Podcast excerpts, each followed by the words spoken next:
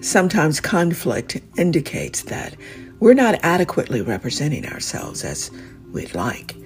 At other times, it's clear we're in opposition with others and they with us.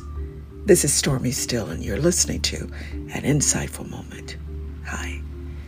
Conflict is not always an enemy against us, it's that inner nudge beckoning one's attention.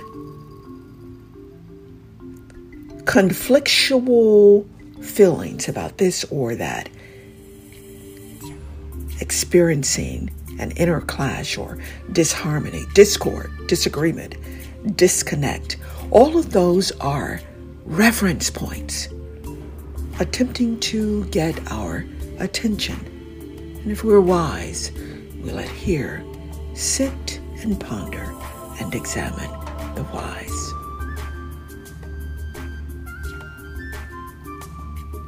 And then decide what am I available to do about it? Consider unconditional love is without conflict, peace is without conflict, and stillness is without conflict. There you will find answer.